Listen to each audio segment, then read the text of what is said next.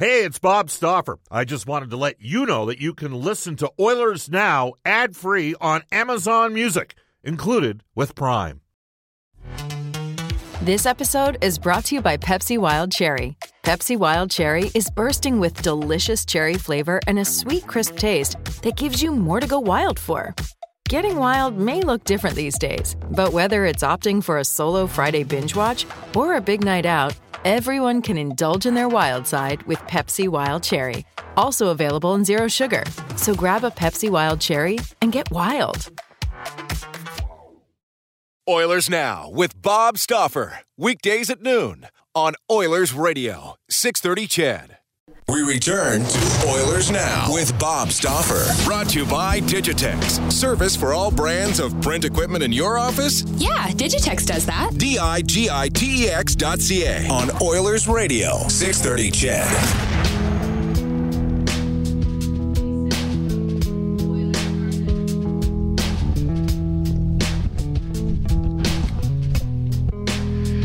Welcome back, everybody. Bob Stauffer with you on Oilers Now. Do want to mention the best pizza in the city, still making a great Royal Pizza, multiple locations in Edmonton to serve you, including Old Strathcona. Royal Pizza, Edmonton owned and operated for over 50 years. Royal Pizza offers curbside pickup and takeout options for menu and a list of their 13 Edmonton area locations. Go online at royalpizza.ca or download the Royal Pizza app from the App Store. One guy that would be stoked for an all Canadian division in the NHL joins me right now. My play-by-play partner, Jack Michaels. Hello, Jack. How you doing? Good. How are you, pal? Not bad. Long time no see. It's been a couple weeks now. Uh, so, what do you think? Is it a possibility? The all Canadian division? You know what? I it wouldn't be the worst possibility from my standpoint, Bob. I mean, especially now that we've got this flurry-like discharge coming from the sky, I feel weird that uh, we're not playing hockey. So whatever it takes to get it done, I'd love to see. And quite frankly, an all Canadian division, I think has some real intrigue and could give a, a bit of a jumpstart to a team like Ottawa, where you know within the country there's not much interest. Let's face it; it's the you know it's the equivalent of being a Panthers fan. Yeah, well, it's interesting, Jack, because you know we both love going to Chicago. Uh, Pittsburgh's better than Philadelphia, and and that you know. You know, you obviously That's, have a lot that's of. what's being called nice to your guest. I appreciate it. Thank you very much. It rarely happens. No, it is nicer than Philadelphia. It's not even close. And for and I know we've done one Oilers now road trip to Pittsburgh, and people loved it over the years. There's lots of great stops in the U.S., but the fact of the matter is, as much as uh, I occasionally bring up. Uh, the regional disparity on certain issues in this country that frustrate me. There is, I mean, an all Canadian division, but there's some unique experience. There's nothing quite like going, as an example, to the Bell Center in Montreal to do a, a game between Edmonton and Montreal, is there? No, I mean the Bell Center has a you know magnificent feel to it. I know the players always get excited when we go to Toronto, even though you know unfortunately uh, the, the Scotiabank Arena there is uh, kind of an antiseptic feel. I mean you Totally agree. real unfo- I, I mean it's just you, you could be anywhere. You could be in Columbus for for all that matters. But Montreal is a, a unique feel. It, it, it I never had the luxury of doing a game in the Forum, Bob. But when I'm in the Bell Center, eh, what they've done there is capture the history while still keeping a very clean building. And in other words, it feels like you're in a hundred year old facility, but you've got, you know, all the beautiful amenities of a new building and they've taken care of that building. That's the other thing, Bob. That isn't a new building anymore. That's probably 20 years old now and it's gorgeous. Uh, they've, they've really protected it. So, I, you know, I'd be all, I'd be all for it. And like I said, I, I think Ottawa in particular would, would benefit the most by having an all Canadian division. And I mean, just generally, maybe igniting some some long lost interest in the Senators. Uh, you know, they've they had an exciting draft. They've made some noise in free agency, but you know, the next Senators fan I meet will be the first one, and and maybe an all Canadian division would would kind of get that team going in the sense of you know getting some people behind that hockey club because, like I said. I, I think you'd agree with me. In Canada, that's the one faceless franchise. I mean, just no one cares. Well, I do agree. The experience in Toronto at times is antiseptic, bordering on, frankly, a little bit arrogant. Um, you know, they, they haven't had a team playing a Stanley Cup final in that city uh, since I was one. So that's a long time ago. And I just there are times when you go there and it's like, holy like and, and I don't like I don't like picking on, but I'm like if you've experienced it as a broadcaster, there's nothing special being in that building. Whereas Montreal, you think you're in a cathedral. Now the problem with Ottawa, we can share this with our listeners, uh, Jack. Part of the problem for me with Ottawa is where we stay.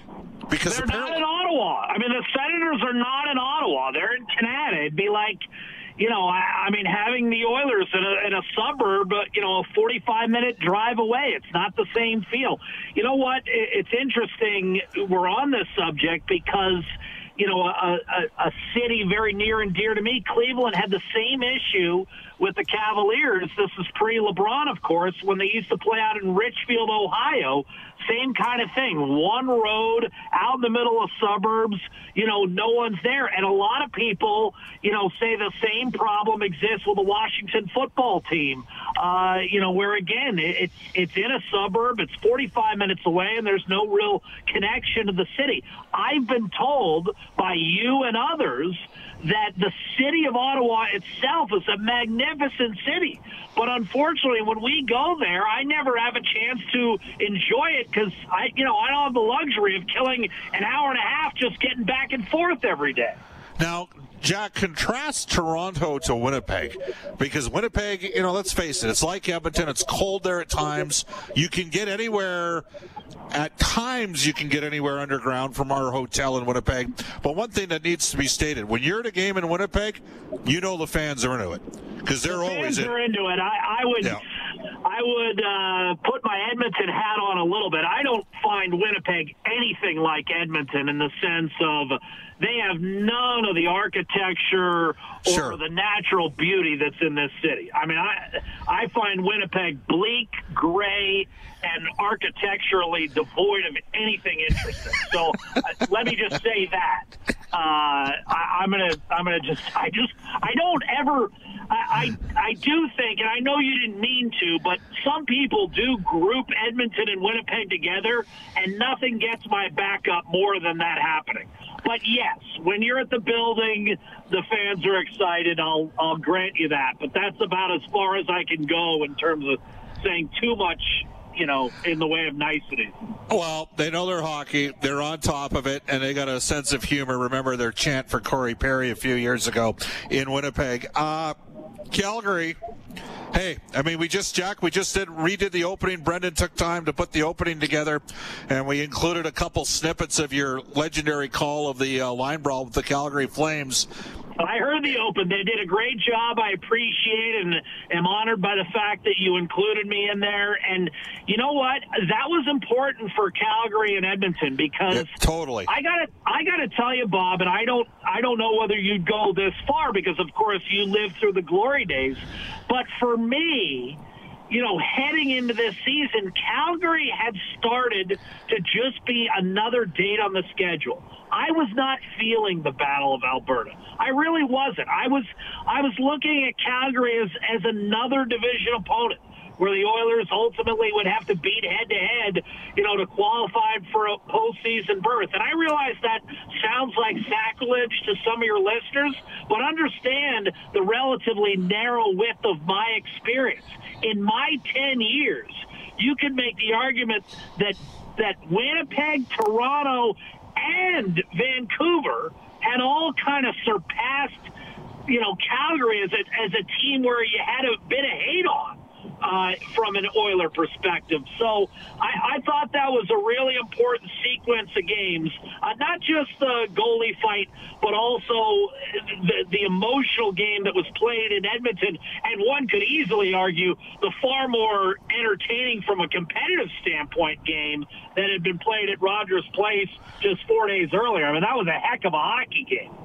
Hey, uh, since we're working away across the country, Vancouver. Uh, now, for a number of years, Vancouver had the best team uh, the best, well, certainly the best Canadian team in the Pacific.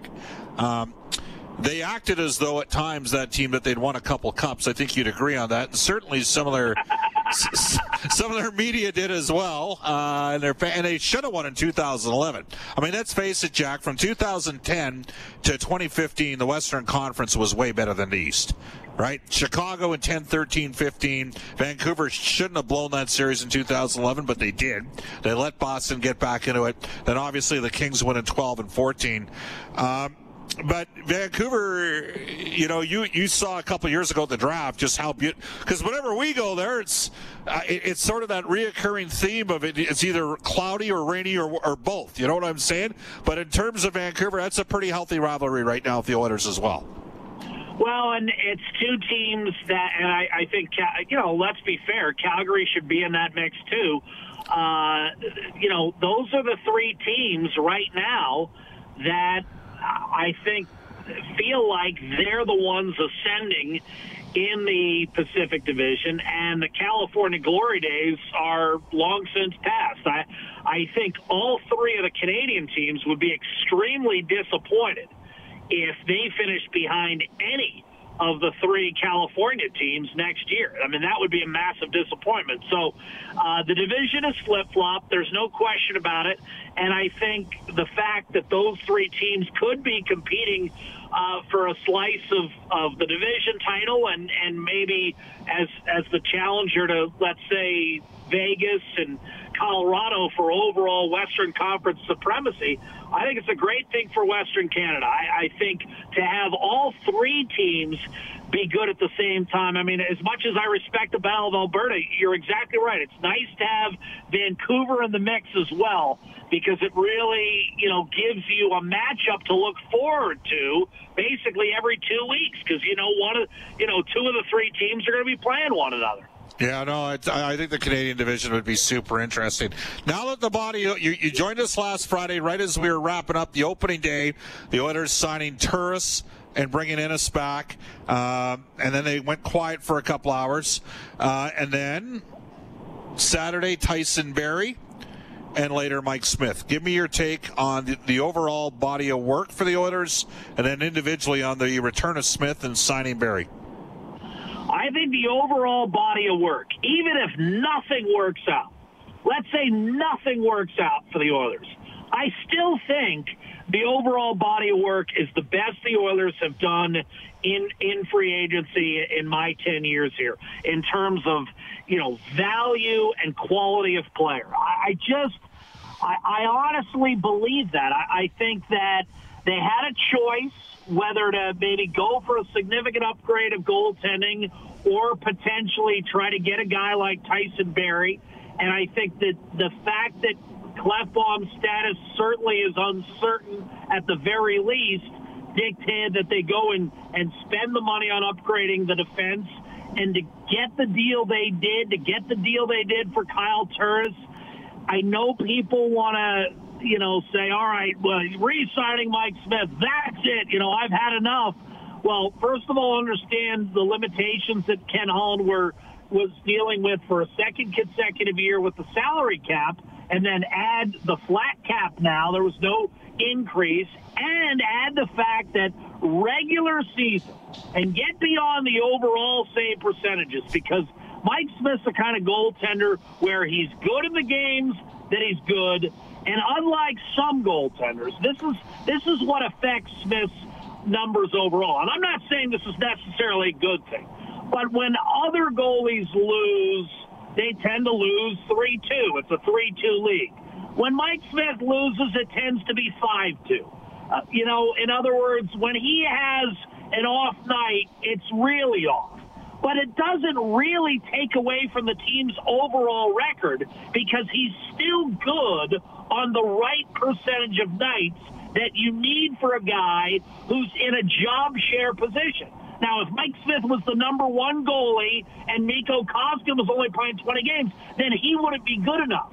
But for the percentage of games he plays and the percentage of games that he plays well, he is, in the words of Ken Holland, a, it, it's a it's a good combination. Now, were they good enough in the postseason? No, But you know what, Bob? They had plenty of company in that regard. Sure. No, absolutely. No question about that. All right, I'm going to switch focus, Jack, and give you a couple hard hitters here. Are the Cleveland Browns really 4 and 1?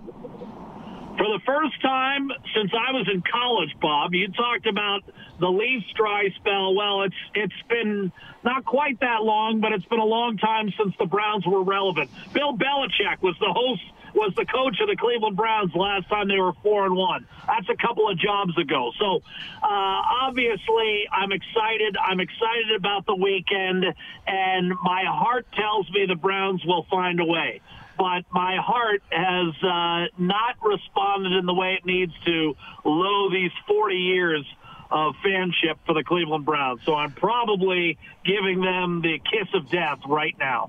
How does a guy from Western Pennsylvania end up being a Browns fan over a Pittsburgh Steelers fan? That's what I want to know.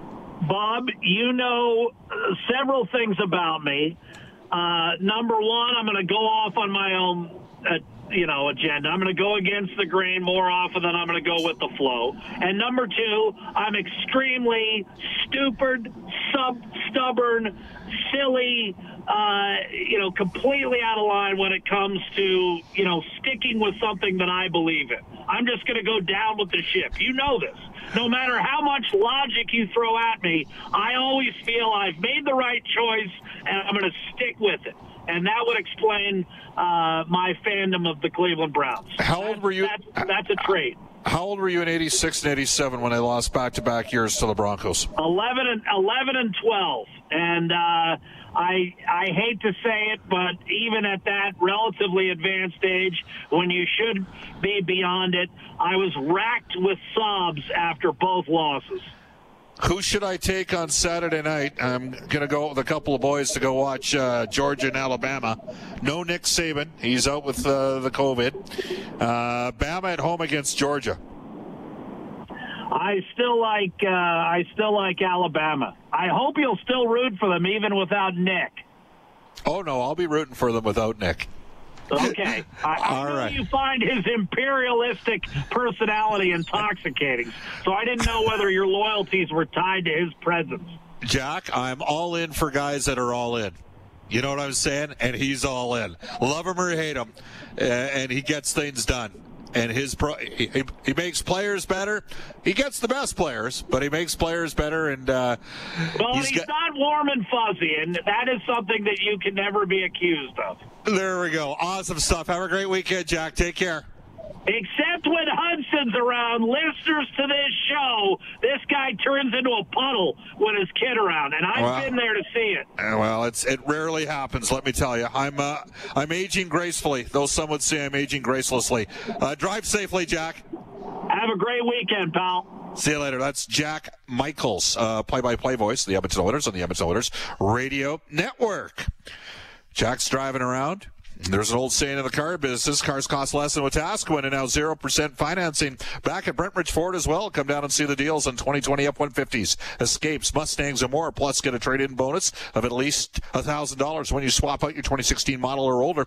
Go see Uncle Milt, Rich, Johnny, and the gang at Brentridge Ford, your Ford truck authority on the Auto Mile in Wetaskiwin, or go online at BrentRich.com. When we come back, Brendan Escott will have uh, the James H. Brown injury update for us, as well as this day in Oilers history. 150 at Edmonton. You're listening to Oilers Now. This is Oilers Now with Bob Stauffer on Oilers Radio, 630 CHED. 151 in Edmonton. As promised, all season long we have the Oilers Now injury report for James H. Brown injury lawyers. Trent Brown, former EE football star, all star safety, 93 Grey Cup champion. Jim Brown, who has been involved with the Oil Kings over the years. At James H. Brown, injury lawyers. When accidents happen, go to jameshbrown.com back at the 630 CHED Studios with a couple news and notes around hockey circles. The one and only Brendan Escott. Well, uh, it's the time of year where we're still getting that information trickling out. What were guys playing with throughout the playoffs? And we know that Steven Stamkos came back for all of two minutes and 47 seconds. And that's because, as he explained today, on that goal, he actually slipping past uh, Esa Lindell. Uh, he said he felt basically his whole left groin area and then sort of the um, core injury area, which he had surgically repaired back in March. He said he felt that tear completely on that goal. So he knew pretty well right away after he had scored that he would be done for the rest of the series. So that's that. And I can also tell you that Quinton Byfield signed his entry level contract with the Los Angeles Kings as well. That is a three year deal. All right, to this day in Oilers history, we mentioned the McDavid connection, five points a year ago today. Excuse me, in a 6 3 victory over the Philadelphia Flyers, four points the year earlier in uh, 2018 against the uh, Winnipeg Jets, but going way old school. This is a guy by the name of Brendan Escott with this day in Oilers history. In 1987, Glenn Anderson had three goals and an assist as the Oilers beat the Flames 5 2 down in Calgary. Anderson beat Mike Vernon twice and completed the hat trick into an empty net. But the game actually started with Kevin McClelland and Jim Peplinski uh, picking up matching 10 minute misconducts before the puck even dropped. I remember that 88 or 87 88 season well. Calgary uh, came in first place in the division. They beat the Oilers the last three times they played them, and a lot of people thought that Calgary was going to knock Edmonton out in the second round of the playoffs. The Oilers had gotten past the Winnipeg Jets in five games. In fact, that was that the only year that Winnipeg won a game in the series against Edmonton. I'm thinking that's the case. Anyhow, 88 playoffs against Calgary. Uh, Oilers go in, win game one, uh, 3 1 in Cowtown. And then subsequent to that, as we all know, Wayne Gretzky scores arguably uh, the greatest goal in his NHL uh, history. Uh, certainly, overtime winner, uh, shorthanded in game number two. Oilers up two nothing. Then they took care of business. Uh, Marty McSorley uh, skewering Mike Bullard with a world class spear that probably today would have got a guy about a 10 game suspension in game number three. Oilers win 4 2. Oilers close out the Flames in game four. Esa Tikkanen at the end of game four, Edmonton up 6 4. Fans, a fan threw a broom on the ice. And Esa Tikkanen, and this is the sort of thing that Esa Tikkanen would do. As fans were chanting, sweep, sweep, sweep, he skated by the Calgary bench and uh, had a little fun with the broom sweeping. It was it was pretty funny.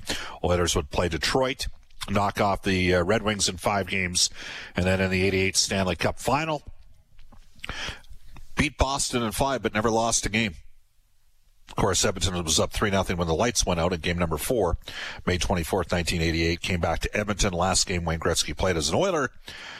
Bombed the Bruins 6 to 3. Edmonton went 16 and 2 that year in the playoffs.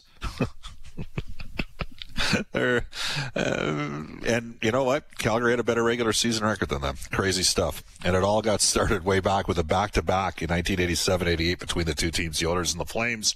Flames, uh, actually won a game, uh, one of the regular season series on the 14th in Edmonton, a 5-4 victory. And then, as Brendan mentioned, Glenn Anderson getting after it. And Glenn Anderson could do that. They had a pretty good team, just for the record. Just, just want to say. Uh, Bob, 1990, Winnipeg won three games. I know, Mark. I was saying to that point in 1988. Uh, I think that was the first time the uh, Jets uh, got a game in the series. Uh, Bob, don't my Steelers play the? Uh, don't my undefeated Steelers play the Browns this weekend? Yes, they do, Brian. I like your chances. That's all I'm going to say. Uh, here we go. Uh, other than Ottawa, which two other teams miss the playoffs if there's an all Canadian division? And please pass along to Jack if he's still driving. The Browns are about to go to four and two on the year. There you go. So we've already got a couple of Steeltown fans. That's funny. Uh, here we go. Jack and Bob, Canadians will love a national division in the NHL, but here's my thought. It would be the best marketing of the NHL could ever conceived, uh, conceived, even without the COVID aspect. Americans and Europeans would love it. Hmm. Americans and Europeans would love it if there was a national Canadian division in the NHL. Interesting thought. All right, uh, Brendan, what's I, I know that I'm on tonight with Reid Wilkins. Is that a fluid show tonight or what's shaking?